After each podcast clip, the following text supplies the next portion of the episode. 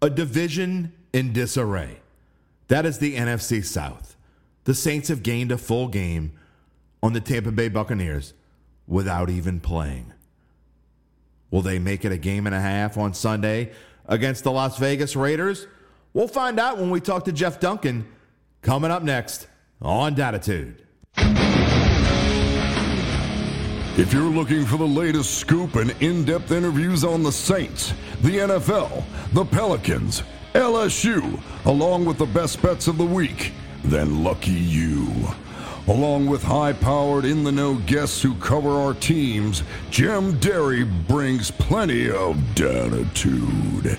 And he'll always tell you the way it is, or at least the way he thinks it is. Where you at, New Orleans? And hello to all my friends elsewhere who are hoping there aren't spooky goblins and ghosts and whatever the hell else we might see on this Halloween weekend in the Superdome on Sunday. This is Datitude, episode number 108 for a Friday, October the 28th, 2022. And I am Jim Derry, sports betting writer at the Times Picayune The Advocate and bet.nola.com. And we've got a big one this Sunday. Oh my goodness. The Saints at 2 and 5. 2 and 5 can find a way into the top spot in a four-way tie in the NFC South if simply they defeat the Las Vegas Raiders on Sunday and the Carolina Panthers defeat the Atlanta Falcons on Sunday. Is it going to happen? One of the two going to happen? None of the two going to happen? We're going to get into it all. And it's all set up by the fact that the Tampa Bay Buccaneers lost to the Baltimore Ravens last night. What the hell is going on in Tampa? I mean, we just got the notification this morning that uh, Tom Brady's divorce is, with Gisele is final. I mean, could that be weighing on him? Nothing else is weighing on him. It doesn't look like he's eating. The dude's like 130, 140 pounds. What's going on? He looks like he doesn't want to play anymore. Did he give up his marriage for this crap? Because as bad as the Saints have played, one could argue that Tampa Bay has been worse. They have Super Bowl type talent. The Saints don't really have Super Bowl type talent. You got to have a quarterback to have a Super Bowl type talent, and the Saints don't have one. I mean, we, you know, you heard me what I said yesterday about Andy Dalton versus Jameis Winston. All that's fine and good. But the Saints don't have a Super Bowl quarterback on this roster.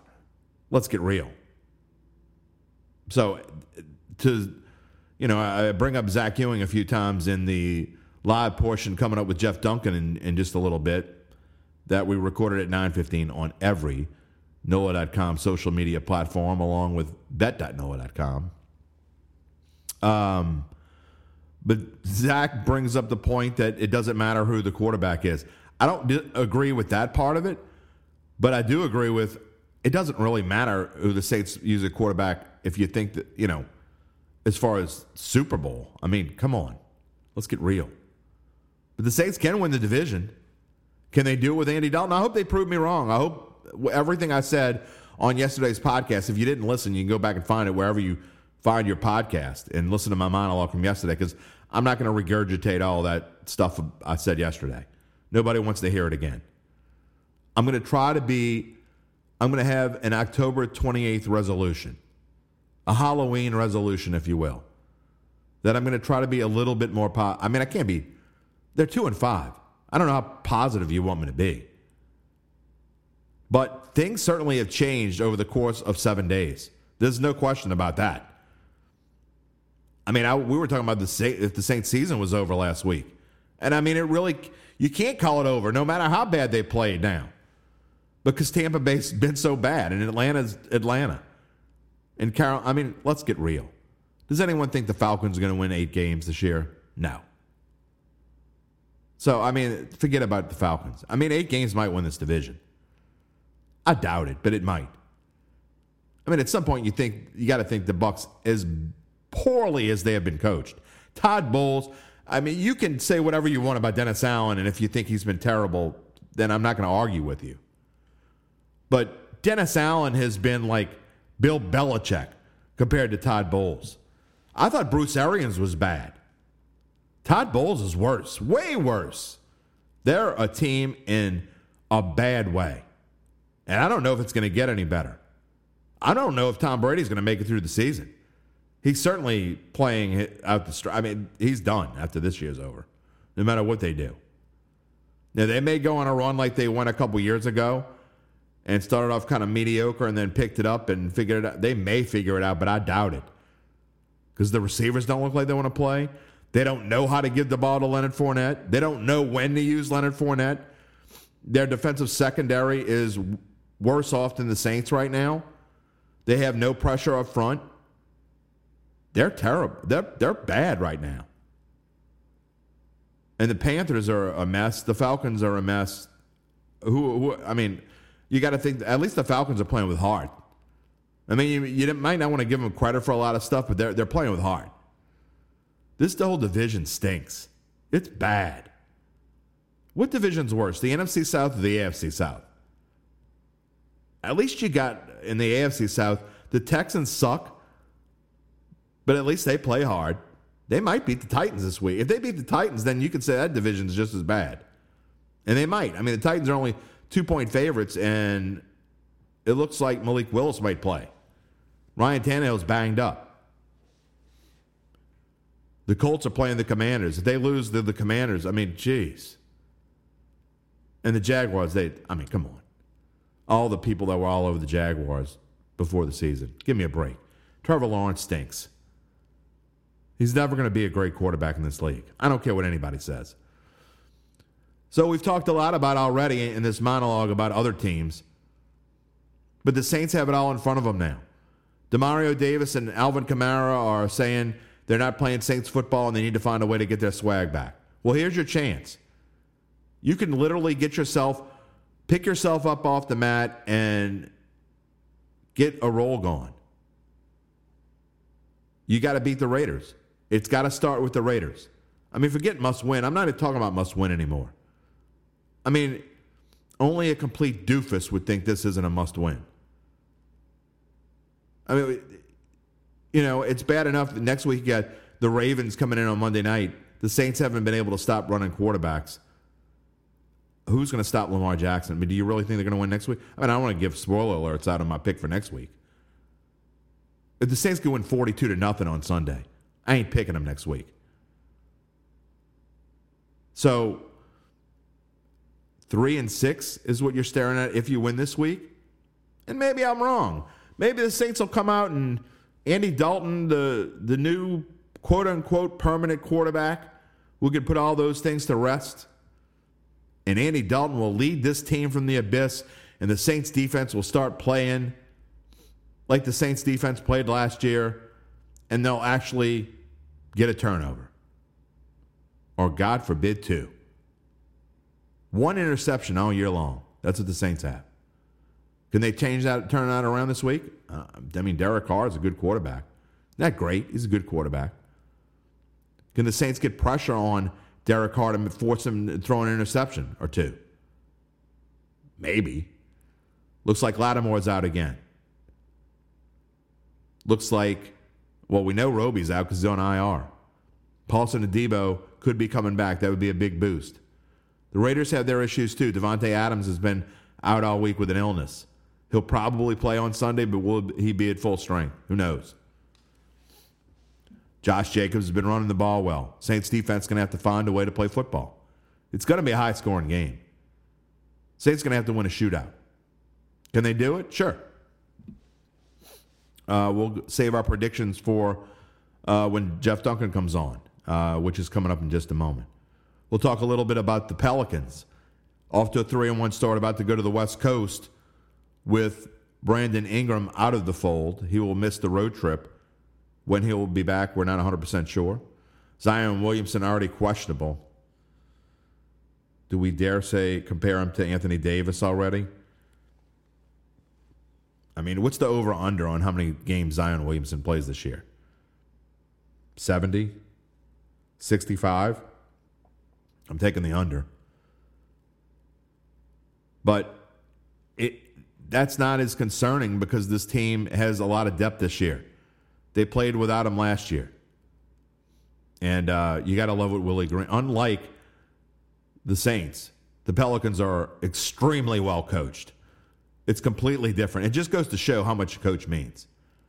I'm not going to rag on Dennis. Again, I'm trying to give him a chance. I think this move with Andy Dalton is, uh, again, I said it yesterday, the kind of move that can get you fired. We, we get into it with Dunk, and Dunk says it exactly right. And I don't want to give too much away, but, you know, he says, you know, Dennis Allen's not a gambler, and this is a move that somebody conservative makes. This is a conservative move. It's the safe move. I think it's just the opposite. You can't play safe moves. Sean Payton didn't play safe moves. It's the safe move because the ceiling and the floor for Andy Dalton are pretty close together. You pretty much know what you're going to get. Jameis Winston, you don't know what you're going to get. And frankly, the Saints need to gamble. They're not gambling. They're going the safe route. Hope he looks like a genius in a few weeks. Hope he looks like a genius on Sunday. One thing I will say is the stability does sometimes make a difference.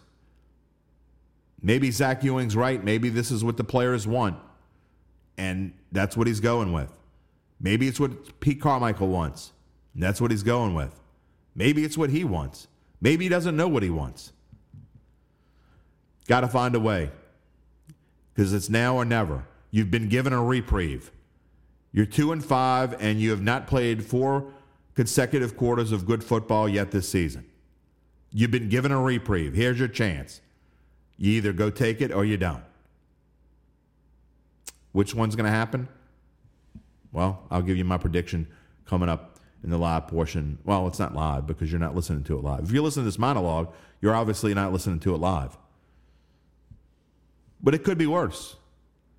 You could be the Panthers because they ain't going nowhere. I mean, they're not going to beat Atlanta this week. I mean, they could. I mean, this division's so weird. I guess it's possible. But Atlanta's definitely a better team, and they're in a better place. But it sure would be fun, wouldn't it? After all the crap that we've gone through as fans the last seven weeks, for the Saints to win, and if Carolina were to win, I mean, I know it's only midway through the season when we're done with this. But could you see a four way tie at three and five? That would just be apropos. And then it's going to be whoever plays the second half better. And you know what? The Saints' schedule, which looks super daunting the rest of the way, doesn't. It still looks pretty tough, but it doesn't look as tough as it looked probably in August. I mean, the Rams, eh. They're not that great. You got to play Cleveland later, supposedly with Deshaun Watson, but something tells me that he's not going to play. I don't know what it is. And if he does, I mean, there's going to be so much going on around that mess, that circus. Cleveland is, is, is a mess. There are only two games that I, I think going forward that the Saints, I just don't see how they win. That's San Francisco at San Francisco and at Philadelphia. I don't see how the Saints win those two games. Other than that, I don't know that there's a game on this schedule that the Saints can't win. I think they got to win seven out of 10 to, to get to the nine and eight and go to the playoffs and win the division. At the minimum, they got to win six. Can they win six out of 10? Can they win seven out of 10? I don't know. I think we'll learn a lot about. I, I said it last week. I thought we I mean, you get to the point where you have to you have to know you have to learn something now or never, right? And we'll find out about that. Let's get it into it with Jeff Duncan. Let's hear what he has to say. Interesting conversations this morning. He's got a lot of great points. I usually agree with Dunk. Um, for the first time this season, I think we have differing opinions on who's going to win the game. So we talk about Andy Dalton. We talk about the defense need to step up. We need to talk. We talk about Tampa Bay's downfall, how bad this division is. We give our game predictions, and we talk a little bit about the Pelicans. All coming up right here. Duncan, it's hard to believe. A week ago at this time, we were talking about whether the Saints' season was over. I mean, I was making the point that that it certainly could be. Um, and without playing a football game, the Saints have gained a game on the Tampa Bay, a full game on the Tampa Bay Buccaneers, and a half a game on the Atlanta Falcons. And if the Panthers win on Sunday and the Saints defeat the Raiders on Sunday, the Saints will be in a four way tie in the worst division in football, the NFC South. Madness. I love it. I love it's the insane. chaos, man. Uh, yeah, it, look, the Saints are obviously very fortunate right now. Uh, they're having one of their worst years, you know, at least one of the worst starts in, in, a decade, and yet they're still in this thing because of the mediocrity of the division. Uh, the, the, Bucks are in a tailspin. I mean, they've lost three in a row, and uh, to not very some very not very good teams. Uh, I think Tom Brady's distracted, and I think that's had an effect on the rest of the team, and they're just lifeless right now. Uh, once the Ravens uh, figured out how to defend them and what what they couldn't stop on the running game, it was over. That game that game flipped a switch at halftime.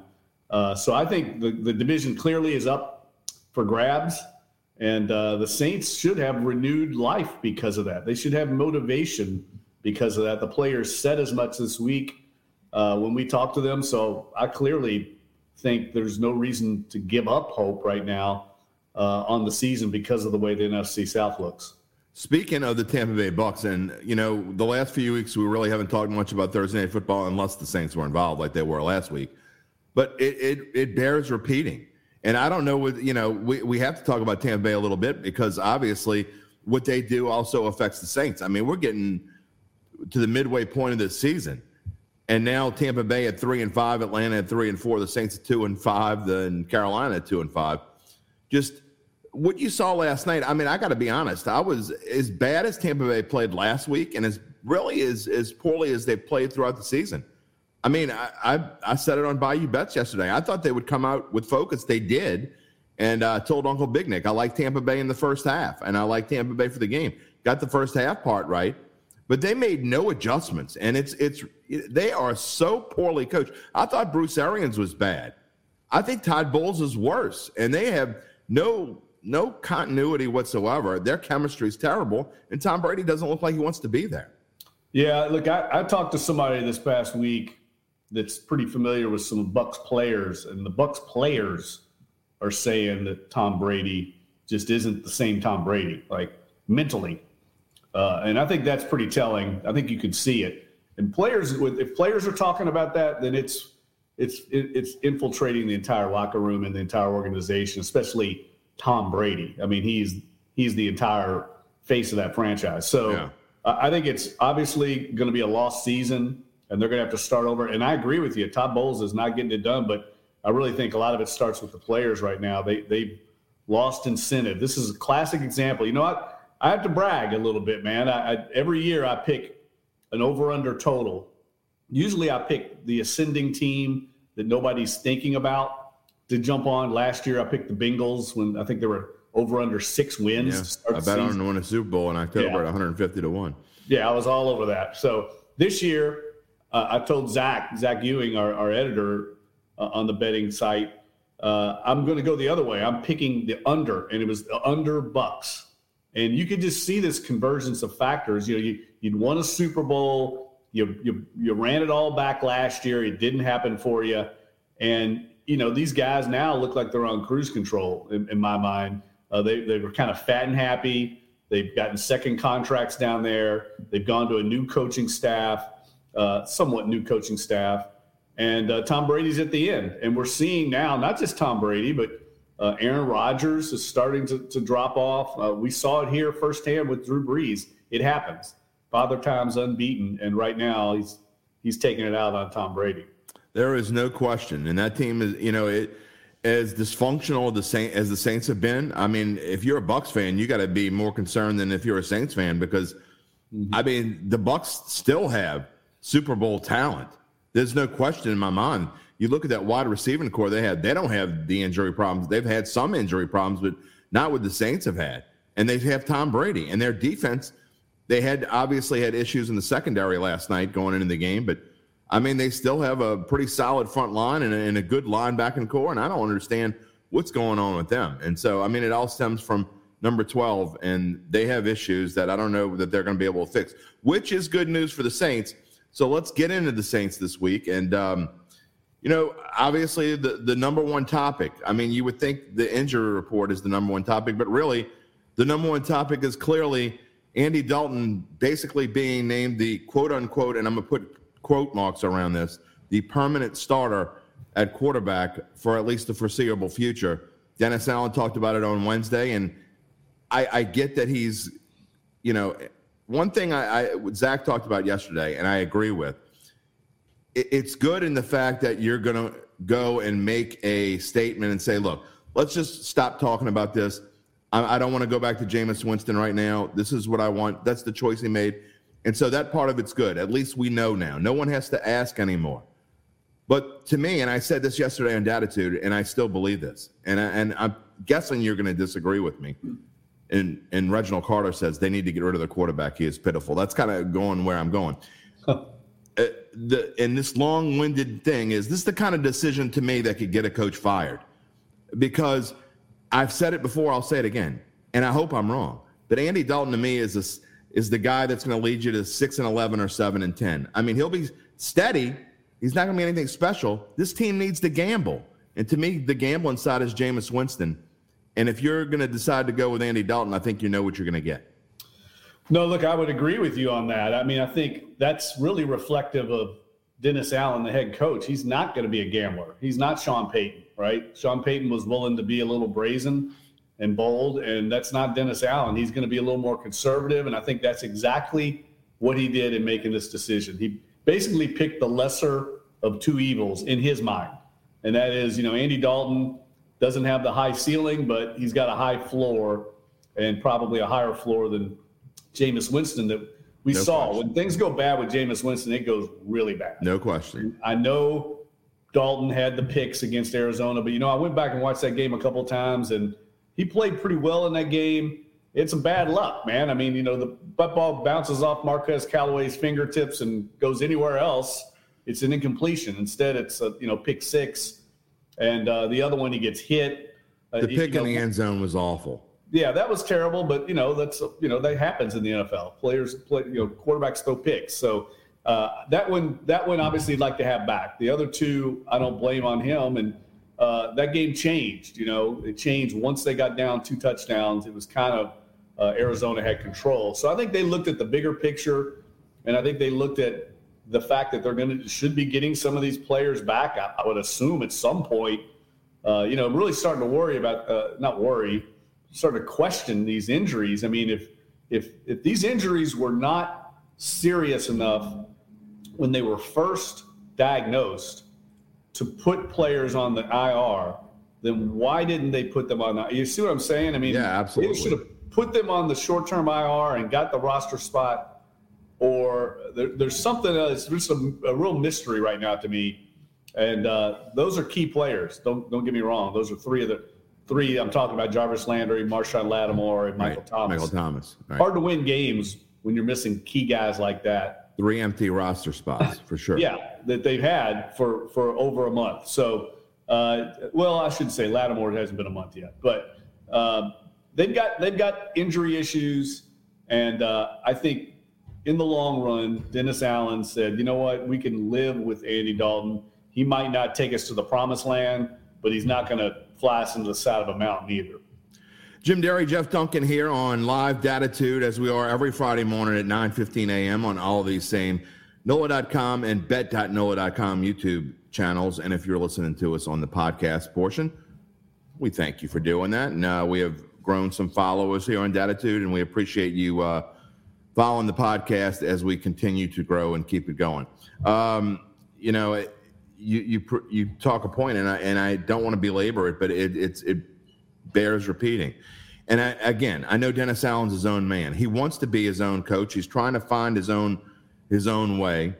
And uh, you know, I've def- I defended him for a lot of this season, but to me, if they were if the Saints were four and three, okay, if the Saints were five and two, four and three, somewhere along those lines, I probably wouldn't be as adamant about the move that he's making. But you know, I I just don't understand what a what someone could be thinking. You know, you don't want to take a gamble. You want status quo. Status quo has got you to two and five. And I mean, you could talk as bad as you want about Jameis Winston and how bad he looked He won the first game against the Falcons in the fourth quarter and showed his ceiling. Also showed his floor in the same game. He was terrible in the Tampa Bay game, but that's when he was forced to kind of do something because no one else was doing anything. The defense hasn't been very good. And then Carolina, I thought he played well and no one else around him was doing anything. But man, I don't know what anyone has seen from Andy Dalton over the past three, or four weeks that lead that leads anyone to believe that he can lead this team out of the abyss. It's great that the Saints could possibly be in, in first place after this week, and I think they'll win. I mean, eh, spoiler alert, we're going to give our game predictions later. I think the Saints match up well against the Raiders, but I don't see anything from this team that leads me to think that they can win seven out of 10, which is what it's going to take to go to the playoffs and win nine games.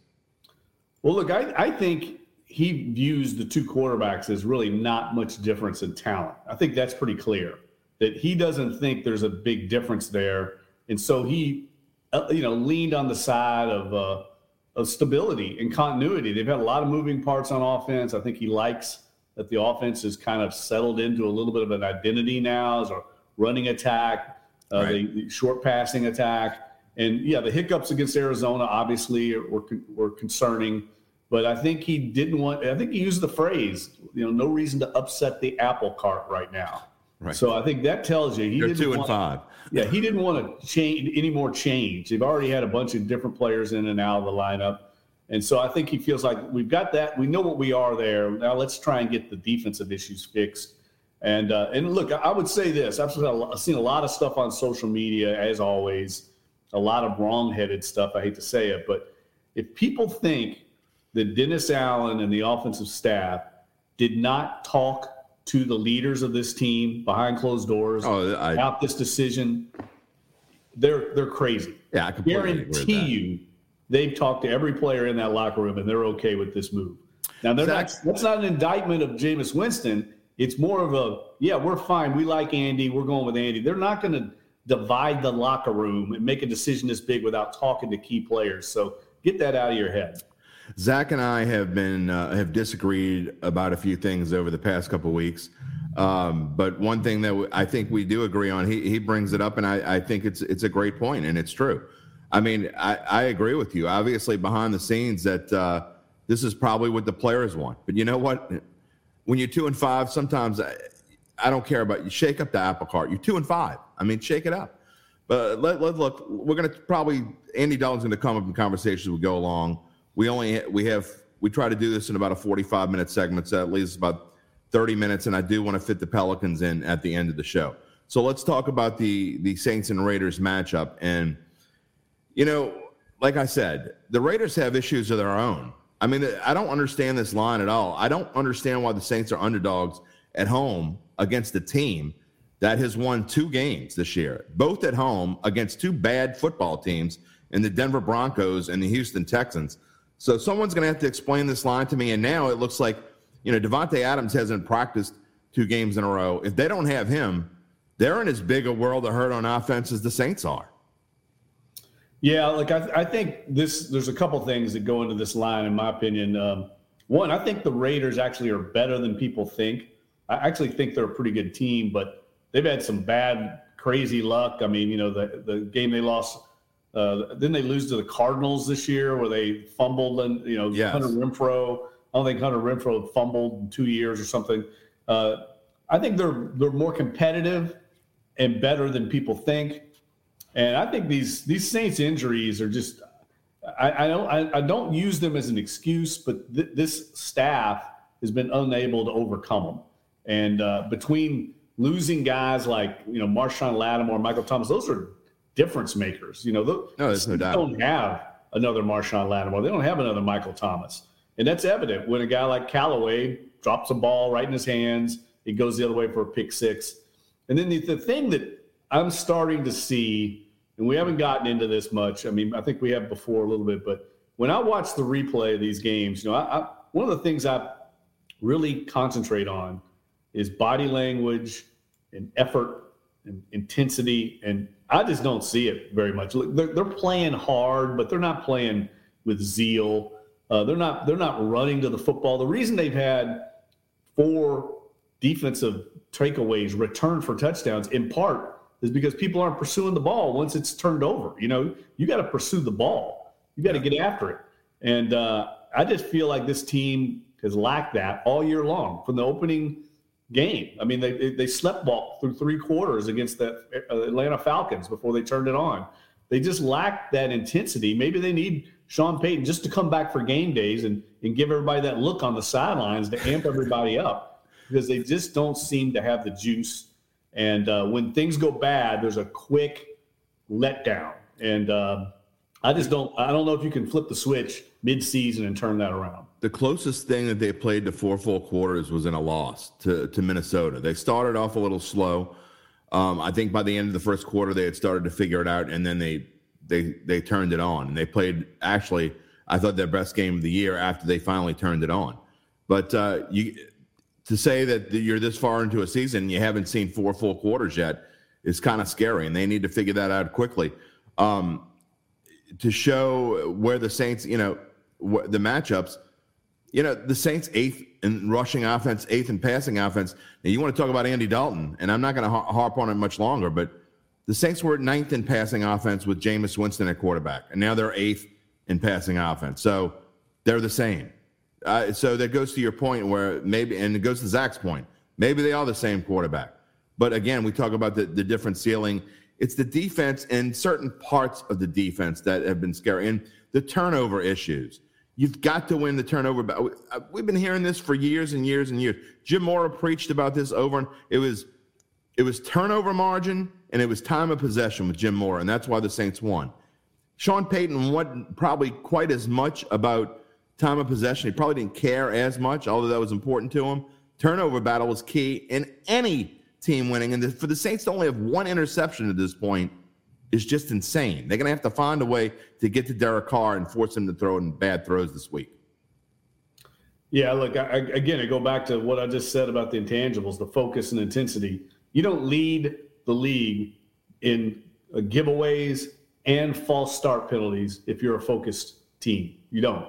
Those are two focus and intensity type of statistics and the, Saints are the worst in the league at both of them. So to me, that's what people are missing. Everybody's looking for the reasons. Uh, you know, they're looking for scapegoats of individual players. Uh, tackling, you know, that's another thing that's intensity. We've seen some sloppy tackling. They're, they're not among the worst in the league. I, I put that out this week. I mean, they're only 17th in missed tackles, but that's still a sign, especially from this defense that's tackled so well, that they're just not focused. They're not there's not there's that they don't have that edge that you have to have at this high level. I mean, it only takes just a little slip and you end up two and five. That's and right. That, the Saints aren't overly talented. And, and, they've had some players drop off. I mean, I think it's pretty clear defensive tackle has to be a high priority in the offseason. They're getting nothing from their defensive tackles. None of them. All four in the rotation are not producing much of anything.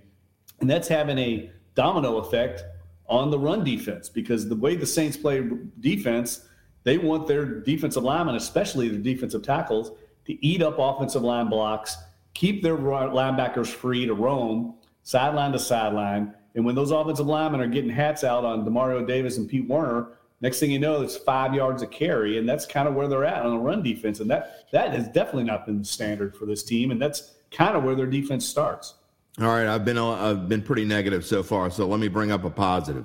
One thing I did like that I've seen this week is I've been kind of harping on Demario Davis a little bit because you know there have been time, not times, and every game that I've been to that they've lost so far, Demario Davis doesn't want to talk to anybody, and and I saw a shift in his attitude. I mean, you're the captain, you got to stand up there, not just to the media, but you got to and, and I, we don't see behind closed doors, but the fact that it was vocal this week and him coming out and saying, you know, we got to step up, we got to do things differently, we got to, and Alvin Kamara coming out and saying we got to get our Saints swag back, and I like hearing the things that those two guys, two guys are supposed to be, and Alvin Kamara is a quiet leader. I mean, we know he, he's not out there talking smack, he's not out there, uh, he's not a rah rah guy, but I'm finally hearing from guys other than Cam David, uh, Cam Jordan, Cam Davis other than Cam Jordan, you know, I'm hearing something. I'm hearing them step up and say, this is unacceptable.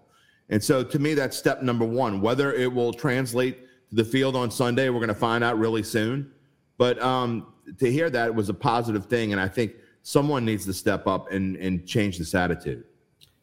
Yeah, look, it's good to hear, but you said it. I mean, it's got to translate to the field, and um, I just I'll believe it when I see it. I'm yeah. sorry, but uh, you know we're seven weeks in. At this point, I kind of know what I've got here with this team. I mean, I, I, heard a lot of the same things from the Bucks players this week. Devin White, Lavonte David. You know, their right. defense is going to step up, and they gave up 250 yards rushing last night. So. Uh, yeah, most of it in the second half, which shows right. they made no adjustments whatsoever at halftime. Like they didn't under they didn't see that the Ravens weren't moving the ball, throwing the ball in the first half. Like they didn't know that the Ravens would go back to Lamar Jackson running the football. And even after Gus Edwards got hurt, they was still running the football all right down Tampa Bay's throat. I know. Not, uh, not no not adjustments hard. whatsoever. Not hard, and it, but it also speaks to like where the Bucks are at, right? They they know what's coming, they still can't stop it, and uh, I think this is a tough matchup this week. I know we'll talk later on, but I think the Raiders present a lot of issues for the Saints, especially with their secondary banged up. If Davante Adams can't go, I, I, think it's an illness. I don't know what kind of illness he's got, but I saw like they had. I think there's a good chance he's going to play, but I mean, even the fact that he hasn't practiced Wednesday or Thursday, you got to think he's not going to be the full Davante Adams. Right, right, but he's still pretty darn good. oh yeah, he is. They've got you know they've got uh, Darren Waller at tight end and Hunter Renfrow. They've got they've got some threats. Josh Jacobs in the backfield. They got a big, powerful offensive line. Uh, they're going to present. I, I, think this is a game where the Saints are going to have to outscore them. There's no question. Seattle game uh, all over again. You're, they're going to have to make some plays on offense, and uh, they're not going to win this game. You know, 17 to 16. It, it's going to be in the 30s or high 20s. So uh, the offense has got to come come with its lunch pail. Saints are going to have to run the ball. They're going to have to have, I think, Taysom Hill involved again, uh, as they as they have from time to time. He he disappeared last week once they got down 14. You can see that's not what the Saints want to do. They don't want to be down 14 having to pass to get back in the game. Uh, teams will let you do that, and I think that's why these some of these stats on the Saints I think are misleading. Uh, a lot of them are garbage stats. Uh, and what I mean by that, I'm not discounting it, but the defense is allowing you to get eight yards a pop, ten yards a pop they're in. They're they're playing back deep. They're letting you throw it underneath. Those balls to Juwan Johnson and Marquez Callaway, they'll give you that all day long. They're they're they're trading those yards for time off the clock. And once Arizona got that lead and got up, especially once they got that second that, that first touchdown in the second half, uh, they managed that game. Uh, uh, that, that's what Sean Payton always talks about, getting control of the game. He used to always say, I want to get control of the game as a play caller. Well, once Cliff Kingsbury got control of that game, by the pick sixes, they they coached it differently than they would have if it was tied up. So some of these stats are a little misleading because the Saints have piled up a ton because they've been playing from behind because they've turned the ball over so much. They get in these holes and then they're you know kind of mop up yards. So uh, I think the way I look at it, look at the two times the Saints have had to move the ball at the end of the game with Andy Dalton. Right. In the, at the end of the game against the Bengals, they couldn't do it. And against the Vikings, they barely got into field goal range. They had to try a 60 yarder. When they have to move it and defenses are playing them a certain way, that's where that's my problem with Andy Dalton. I've seen that now twice where the game's on the line, you got to be the guy. And I realize he doesn't have his full allotment of receivers, so I give him that. But they've not been able to get it done when they've had to get it done.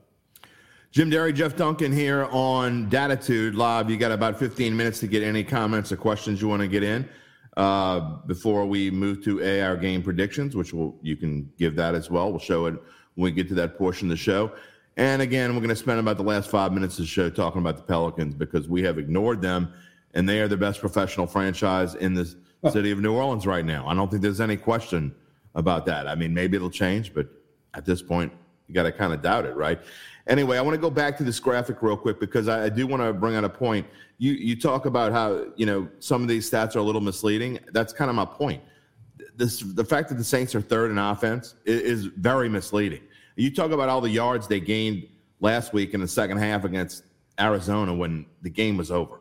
I mean, I don't think at any point in the second half anyone realistically thought the Saints were going to win that football game. When you give up three interceptions in the first half, I don't care whose fault they are and two of them are pick sixes. You know, one's in the end zone. You go drive all the way down the field to take to you know, extend your lead, and the other two are pick sixes. No one realistically thought you're going to win that football game. So some of these offensive numbers are skewed.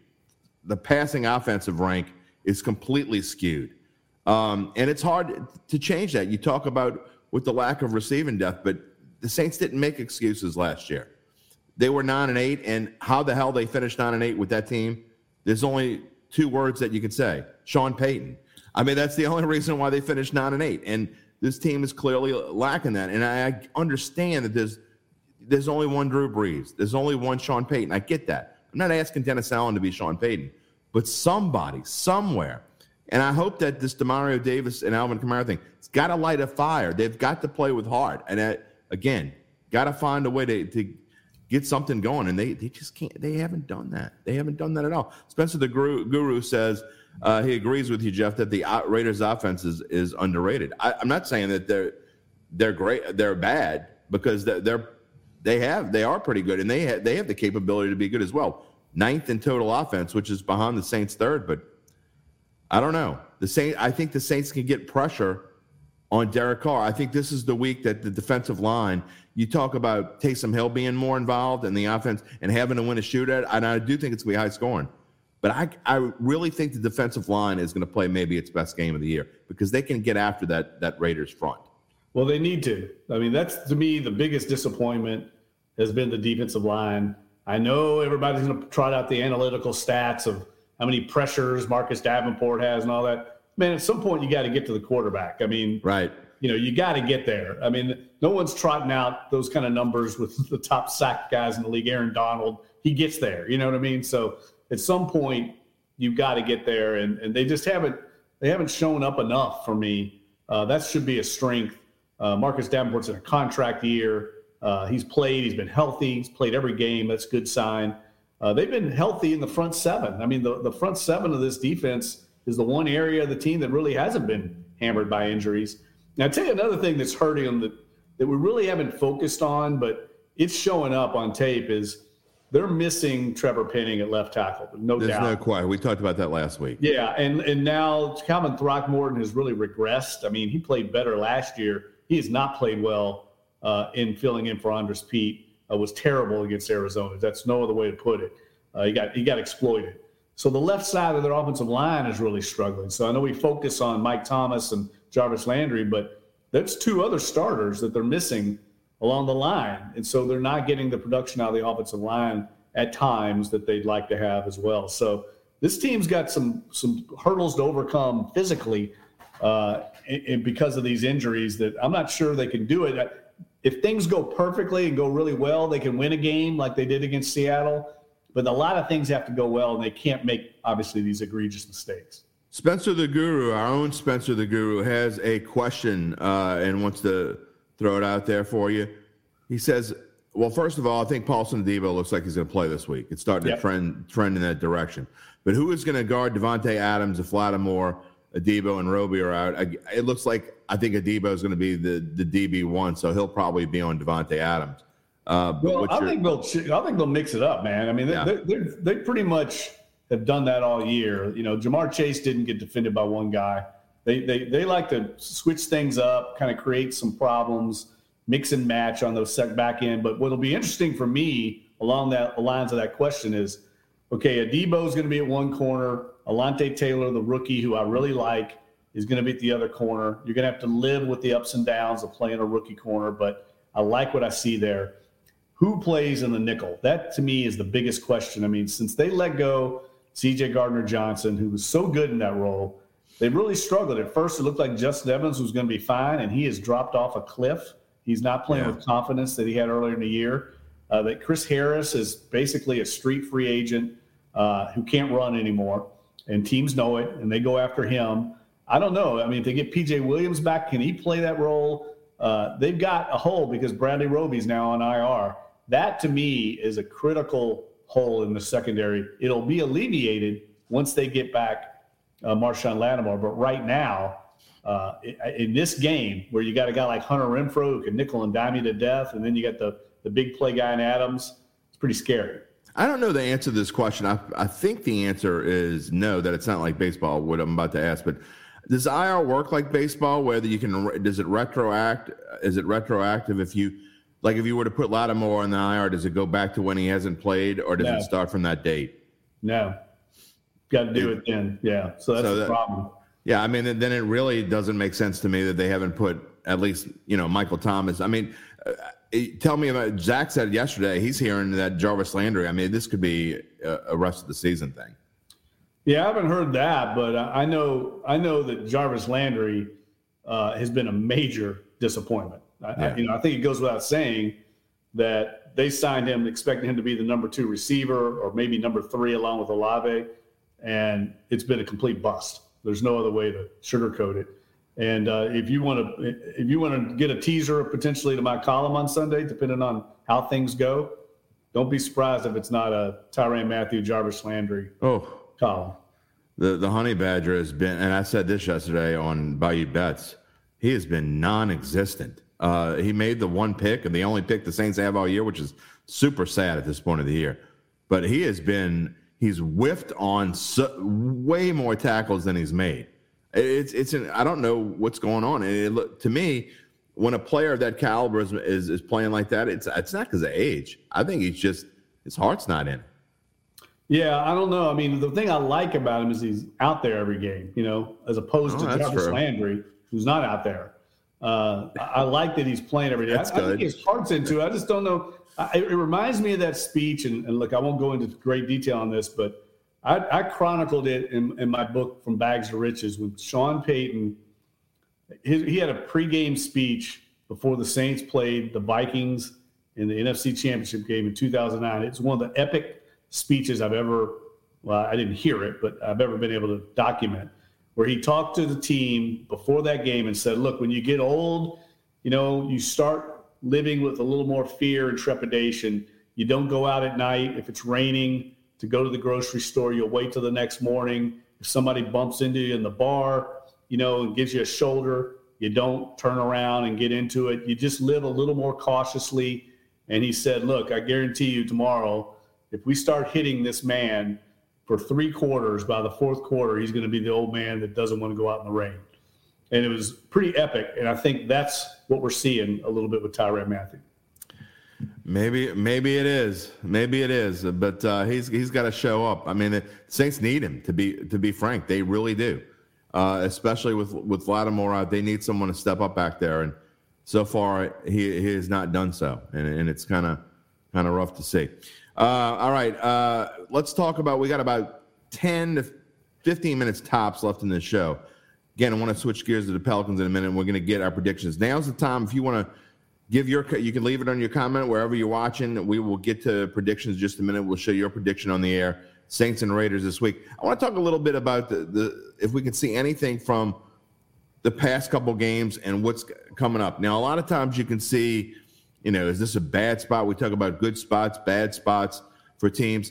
Well where are the raiders coming off of? They lost to kansas city in a heartbreaker on a monday night a couple weeks uh, three weeks ago i guess then had their bye. And then last week found a way to beat Houston. But that score is misleading, Dunk, because they were trailing going into the fourth quarter. They they figured it out against.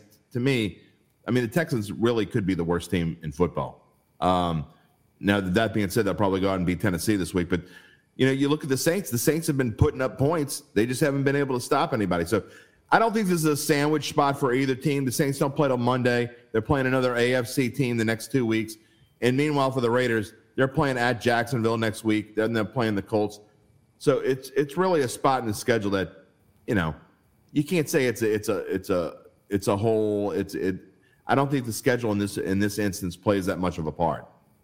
No, I agree 100%. I mean, I just, you know, watching um, watching that um, Raiders game earlier this year when they played Kansas City, I think it was a primetime game. Yeah, Really, Monday I was night. really impressed with them. I, you know, I was really impressed in that game. Uh, they gave Kansas City everything they wanted. And I, in my opinion, Kansas City is one of the two best teams in football. So uh, there's a lot of talent there. And I think we're seeing a little bit of the natural transition with a new head coach, and he's implementing, and they just made a trade.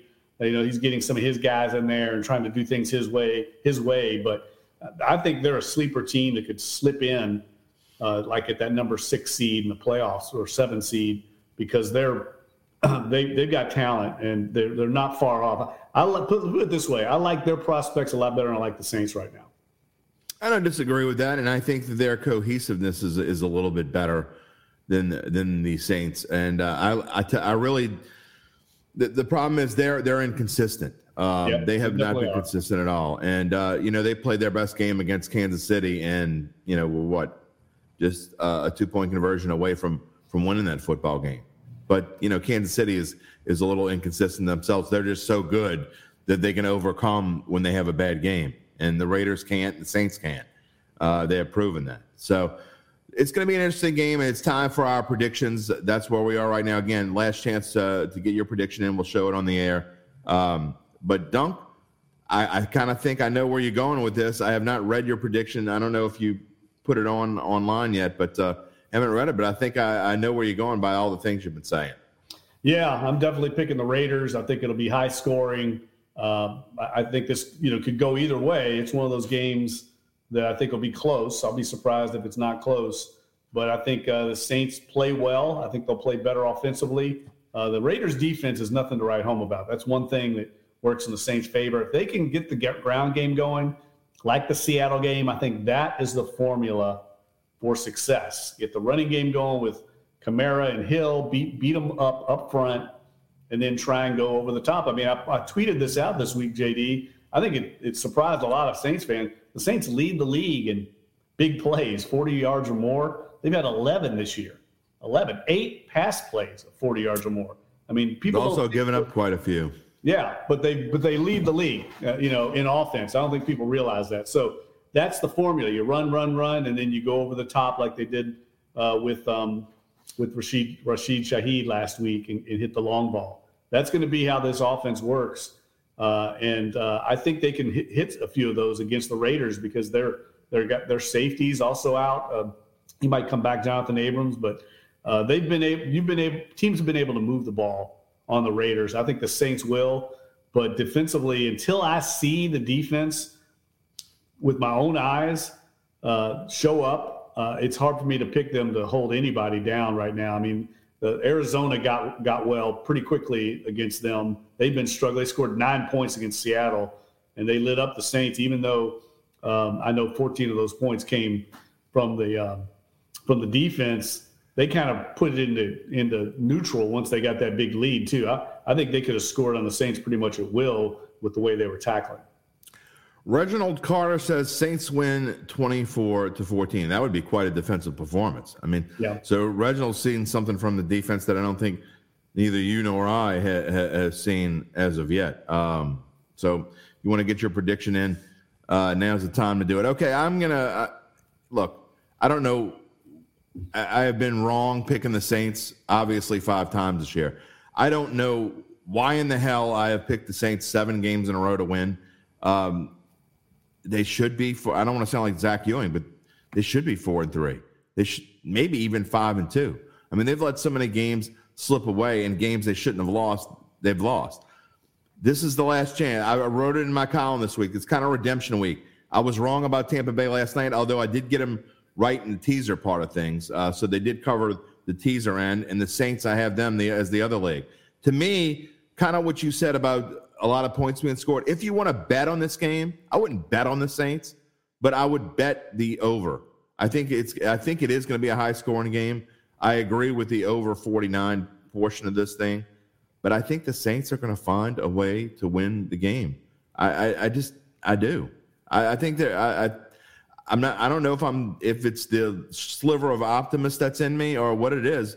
I agree that we haven't seen what we need to see, but I, I like what I hear this week. I think the Saints are going to just figure out a way. I think actually, I think Andy Dalton is going to have one of his better games of the year, and so people can come back at me on Monday and say, "See, Derry, you're an idiot." Um, I, but I, I think that they're going to play, and uh, you know, I think they're going to win. Let's see.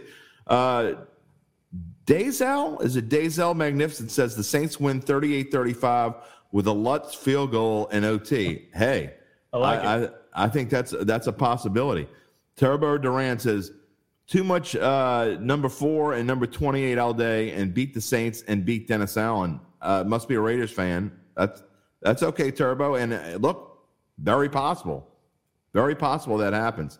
Uh, what else do we have? We have we have a couple other ones. Nick, Uncle Big Nick wants to know: Do you think Renfrow has a big game from the slot with all the injuries in the Saints secondary?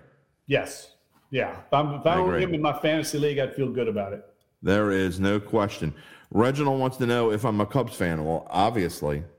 I mean, so yeah. I mean, uh, in other words, I, I know losing, and, and, I know winning, but on a, on a short little, short little narrow window. So anyway, Dunk's got the Raiders. I've got the Saints. We'll see who's right. And usually, Dunk and I are on the same side. We're we're we're not on the same side this week. I don't know if that's good or bad. We'll figure it out.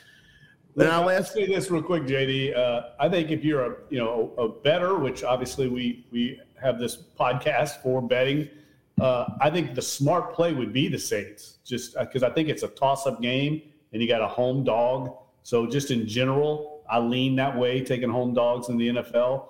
So if you're betting, I, I would say the Saints are the better play. I just feel maybe having watched this team enough this year that I'll believe it when I see it, kind of thing. Yeah. But as a better, if you're just playing statistical probability of likelihood to win, I, I think the Saints would be the smart play. I I wholeheartedly agree. And uh, but again, I'm not I'm not betting on the Saints. I only put them in a, in a in a teaser. So to me, to cover my teaser, now the Tampa Bay I already covered uh, at plus seven. I only need the Saints to cover. They can be they can lose by less than eight they lose, they got to lose by less than eight, or they need to win. Yeah, look, I know we didn't get to the Pels, but real quick on the Pels, uh, they have a huge road trip coming up. Obviously, West Coast. Uh, they got to get Brandon Ingram back. I, I, mean, that concussion. I don't know how he's out for two weeks from that. I, I mean, I don't want to discount anybody's injury, but come on, man. I We're mean, getting ready to get to that, but we have some late questions. Uh, Dazel asked, "Do you think Dennis Allen should keep using a two quarterback system, meaning?"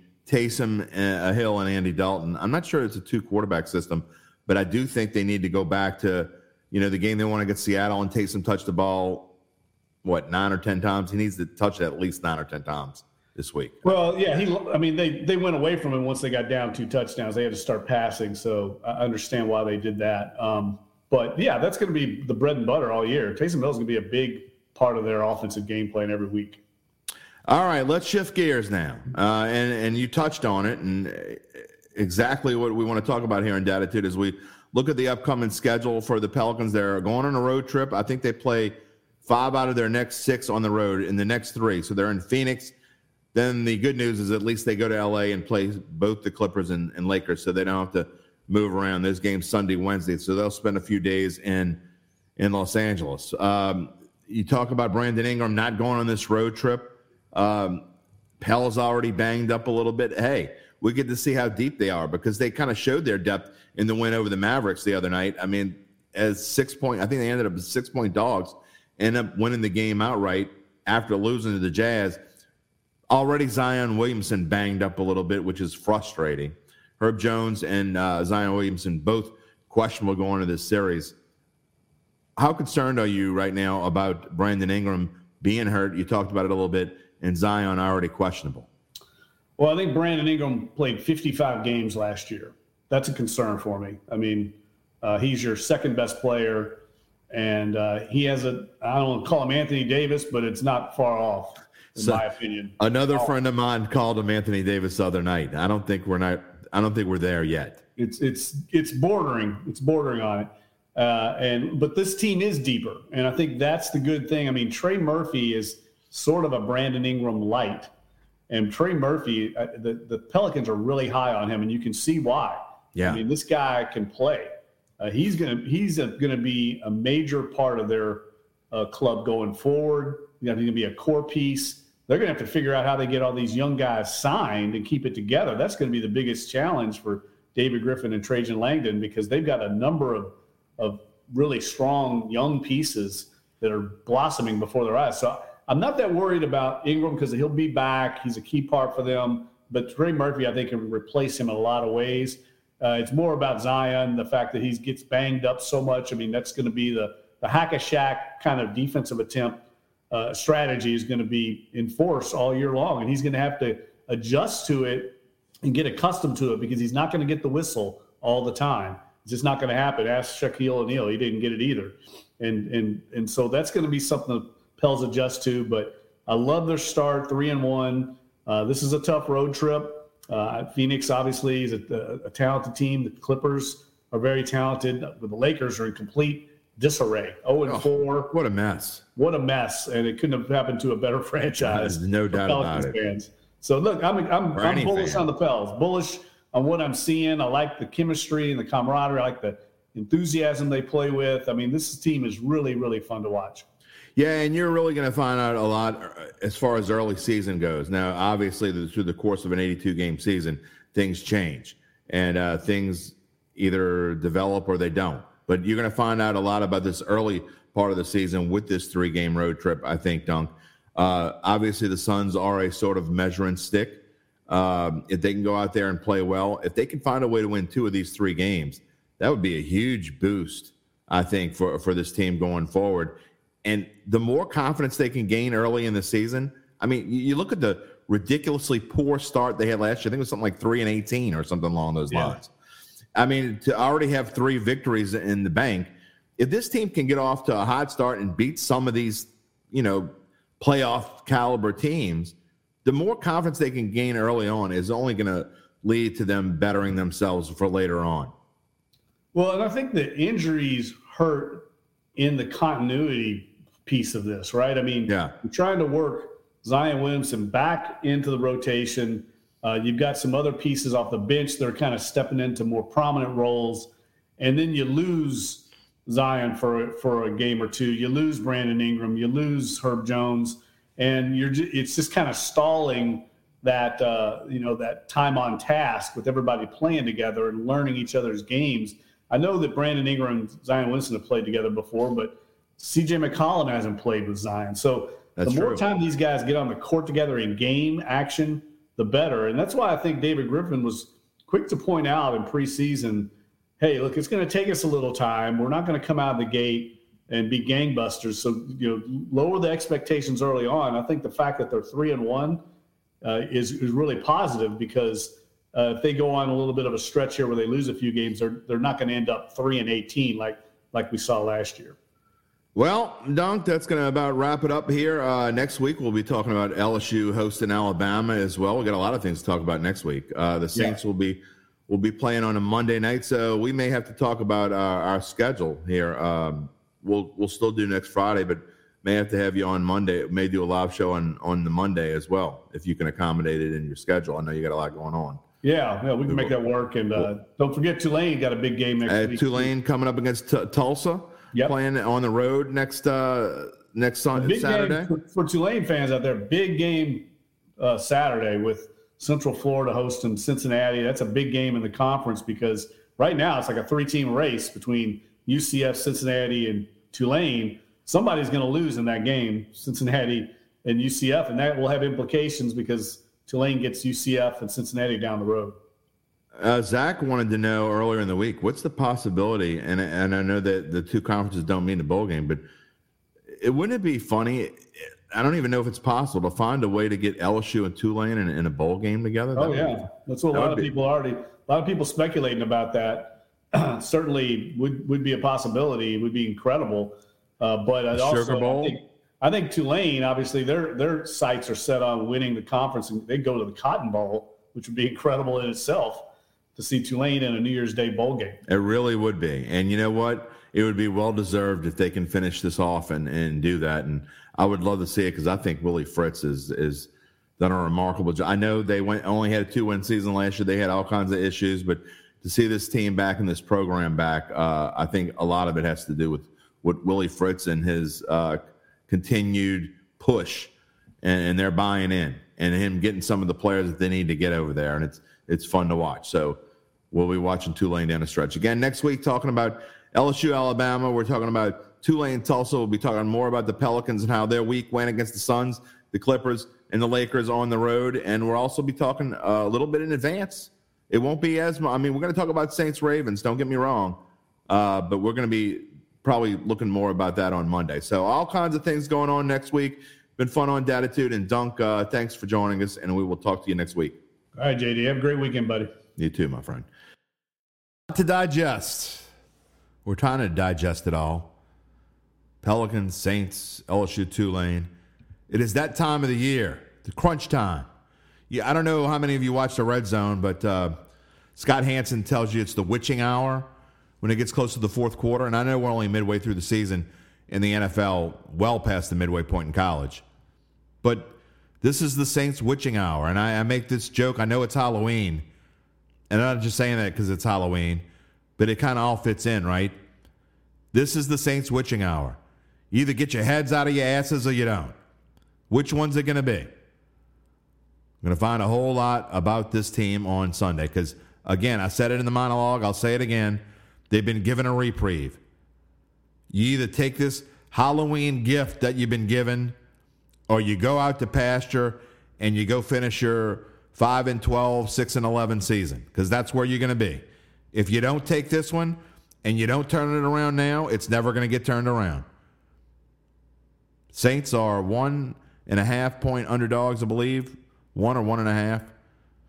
Wouldn't touch it with a stick, but I would touch the over because I think there's going to be a lot of points scored in this game. Can the defense get pressure?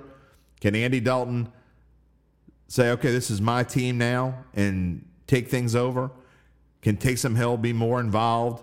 Can Alvin Kamara run the football like Alvin Kamara runs the football? All these things, they all need to happen. And that all needs to start Sunday. And uh, hey, regardless, win, lose, or whatever the hell they do, we will be back here on Monday talking about it. We will review it. I don't know who my guest is, will be. I don't know. Frankly, I don't even know if I'm going to have a guest on Monday. Uh, we'll find out. And it'll be a spooky show on Halloween. A Halloween show. Me on Halloween, that's pretty scary. I know you won't be able to see me, but I might I might wear my my skeleton costume, which is kind of, you know, sarcastic considering I weigh 285 pounds. I mean, uh, you know, but somewhere down deep there's a skeleton in there. Maybe I'll even wear the mask that goes with it. Who knows? Well, I'm not, I don't know. Probably, I don't know. Some of you may think I sound better or wear that mask. I know this, though. Going into Halloween weekend, I was trying to think of a good song to play. Well, you know what the Saints need? Maybe they need some fingers crossed, some toes crossed. Whatever shirt you wear, your lucky shirt, and you didn't wear it the last couple weeks or whatever, make sure you break it out. Whatever it is, Stevie Wonder says it's all about superstition. And it goes in theme with this weekend. So maybe we all need a little bit of superstition. Maybe we all need some fingers crossed, some toes crossed. Whatever it is, we're going to do it. We're going to have a great weekend because Tulane and LSU aren't playing. You're going to get out and enjoy it with your family, right? And then you're going to watch Saints Raiders on Sunday. Wearing that lucky shirt, having your fingers crossed, wearing your hat backwards, whatever it takes. Superstition. We will see you on Monday, on a Halloween Monday. We hope it's all tricks and no. No, wait, wait, wait a minute. We hope it's all treats and no tricks, right? See you then. Peace and love, my friends.